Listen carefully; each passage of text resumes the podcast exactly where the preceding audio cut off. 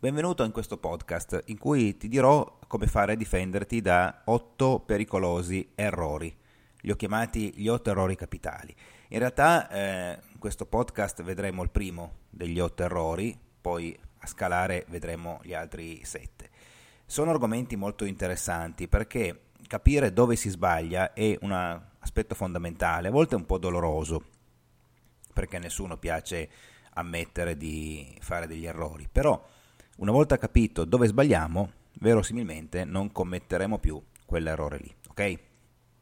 Questi errori sono eh, molto frequenti, sono sicuro che tu li hai commessi, li hanno commessi tutti, a partire da me, a partire da tutti i clienti con cui ho lavorato nei vent'anni in cui sono stato in banca, e le persone, le circa seimila persone che eh, ho aiutato nel corso degli anni grazie a segretibancari punto com. Questi errori fanno, facevano parte del programma del corso Investitore Libero, però secondo me eh, sono argomenti talmente interessanti che ho deciso di condividerli anche con te, proprio perché hanno una valenza eh, importante. Questo non vuol dire che eh, Investitore Libero, che è il mio corso dal vivo che tengo circa una volta all'anno eh, in giro per l'Italia, eh, sarà sminuito dal fatto che racconto qua delle cose. Semplicemente ho piacere di condividere con te questo contenuto proprio perché ha una importanza, diciamo, social popolare notevole. Bando alle ciance, andiamo al dunque. L'errore è partire dal prodotto per arrivare al portafoglio. Anzitutto tu sappi che questo errore ha un sintomo, ha dei sintomi molto particolari, molto comuni. La classica domanda che tu ti fai, che segnala che sei caduto in trappola, è: dove devo investire oggi? Oppure magari, altra situazione eh, piuttosto tipica, Eh, è il caso di comprare il B T P Italia? È il momento di investire in oro? Che cosa ne pensi dell'investimento in azioni giapponesi e così via? Se tu cerchi eh, risposte a domande come questa, stai commettendo questo errore, cioè stai partendo dal prodotto per arrivare al portafoglio. È un po' come se tu andassi in vacanza e dicessi, eh, che ne so, è bello andare a Ortisei, in Val Gardena, oppure è bella la Gallura in eh, Sardegna, oppure che cosa ne pensi di andare in Thailandia? Beh, io credo che la, se tu mi dicessi queste cose ti direi, o forse tu le diresti a me, va tutto bene ma io voglio capire prima dove voglio andare, perché se io voglio andare al mare forse andare a Ortisei non è eh, la meta ideale, così come se io voglio andare ad arrampicarmi sulle Dolomiti perché magari faccio free climbing piuttosto che qualche altro sport di montagna, forse la Thailandia non va bene. Quello che voglio dirti è molto semplice, lo avrai già intuito, è che eh, la prima cosa da fare non è andare a cercare i titoli migliori in cui investire, il momento ottimale e quant'altro, no? Questo lo fanno quasi tutti sbagliando, perché poi il problema, sai qual è? È che alla fine tu ti trovi praticamente con un portafoglio che risulta male assortito. Io ho visto di portafogli veramente da brivido, che erano la sommatoria di tanti eh, strumenti finanziari messi lì accozzati a caso. E succede così perché se tu parti dal prodotto, oggi magari vai in ufficio, senti parlare delle azioni aurifere e compri un fondo che investi in azioni aurifere. Poi magari fra un mese sentirai parlare bene di bond canadesi e magari compri dei titoli di Stato denominati in dollaro canadese. Poi ancora arriva l'estate, visto che siamo nella primavera del duemilasedici, arriva l'estate, vai al mare e il tuo compagno di ombrellone ti parla di un'eccezionale azione eh, high-tech, che so, sto inventando, cinese, e compri pure quella. Poi arrivi a Natale e ti trovi un portafoglio che è pieno di titoli che eh, non solo non riflettono le tue esigenze di investimento, ma che tra di loro sono mal assortiti, perché magari hai un portafoglio che noi tecnici diciamo è eh, unidirezionale. Cosa vuol dire questo? Che il tuo portafoglio si muove sempre nella stessa direzione, cioè va bene quando le cose vanno bene, va male quando le cose vanno male, perché tutti gli strumenti finanziari che lo compongono si muovono nella stessa direzione. Secondo te è un portafoglio diversificato, un portafoglio fatto così? No, assolutamente no.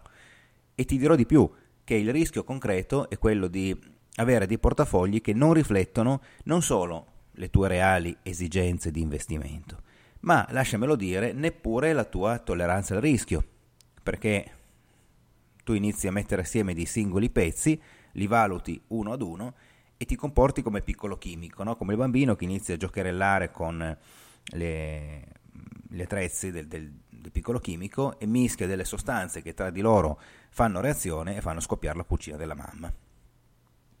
Questo perché gli strumenti finanziari sono un po' come gli elementi chimici, magari presi a piccole dosi, presi singolarmente non sono pericolosi, ma se vengono mischiati, vengono assortiti in qualche modo poi diventano dannosi. Ora hai visto il sintomo di questo errore, che è molto molto molto frequente. Ecco, se mi segui su Facebook eh, vedrai sempre che io, le, le risposte che io do alle persone che mi chiedono è il caso di comprare questo, è il caso di comprare quello, è sempre la stessa, no? Sono sempre le stesse risposte, cioè prima cosa parti dalla tua situazione, prima decidi la destinazione del tuo viaggio e poi decidi eh, se andare in Val Gardena piuttosto che andare in Sardegna, ma prima devi decidere se vuoi andare al mare o se vuoi andare in montagna o se vuoi andare al lago o una città d'arte e così via, ok? Questo è veramente fondamentale, quindi inizia a associare alle tue esigenze delle classi di attivo, sapendo che comunque più l'esigenza è Eh, certa, più lo strumento finanziario che soddisferà quell'esigenza deve essere sicuro. Tanto per capirci, non ha senso comprare delle azioni per eh, investire i soldi che ti serviranno per comprare la macchina, ok?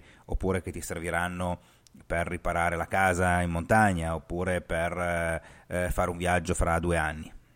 Se tu hai già delle esigenze sicure, quantomeno nell'ammontare o anche nel tempo, è bene che tu investa in, in obbligazioni che hanno quella scadenza lì, in modo da essere sicuro di matchare, cioè di combaciare il, la scadenza con, con l'esigenza, in modo che quando avrai bisogno di soldi avrai effettivamente i soldi disponibili per poter fronteggiare quella spesa. L'investimento in capitale di rischio, quindi azioni, eh, obbligazioni emergenti, obbligazioni ad alto rendimento e così via, va fatto solo per la parte di capitale che sei disposto a perdere. Ovviamente io non so chi tu sia in questo istante, se sei uno che ha frequentato Investitore Libero, hai già una serie di strumenti tecnici per mh, determinare la tua asset allocation e quindi qua dico delle cose che sono molto generiche e magari nemmeno utili al tuo caso. Se sei una persona che è arrivata a questo podcast per caso, che mi conosce da poco, che non è ancora venuto Investitore Libero e quindi non ha ancora gli strumenti per costruire la sua asset allocation, direi che eh, quello che ti sto dicendo è molto importante. Investi in modo sicuro la parte di capitale che ti servirà e quindi fai proprio delle scatole, delle caselle. Questa casella è sicura perché mi serve per ehm, l'ammontare, mi serve per cambiare la macchina, eh, quest'altra casella mi serve per la vacanza e così via.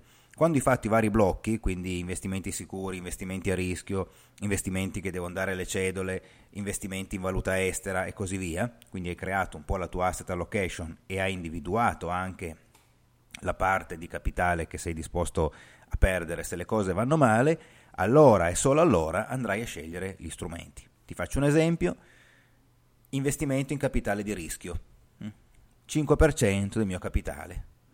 Ora che ho fatto questo lavoro qua e quindi ho quantificato quanto posso investire in capitale di rischio, andrò a scegliere se è il caso di investire in oro, se è il caso di comprare i bond sudafricani, se è il caso di comprare le azioni Brunello Cucinelli e così via. Ma questo lo faccio in un secondo momento. Spero di esserti stato utile, ti invito sul mio sito segreti bancari punto com, dove troverai tanti articoli, materiale di formazione, risorse gratuite e quant'altro.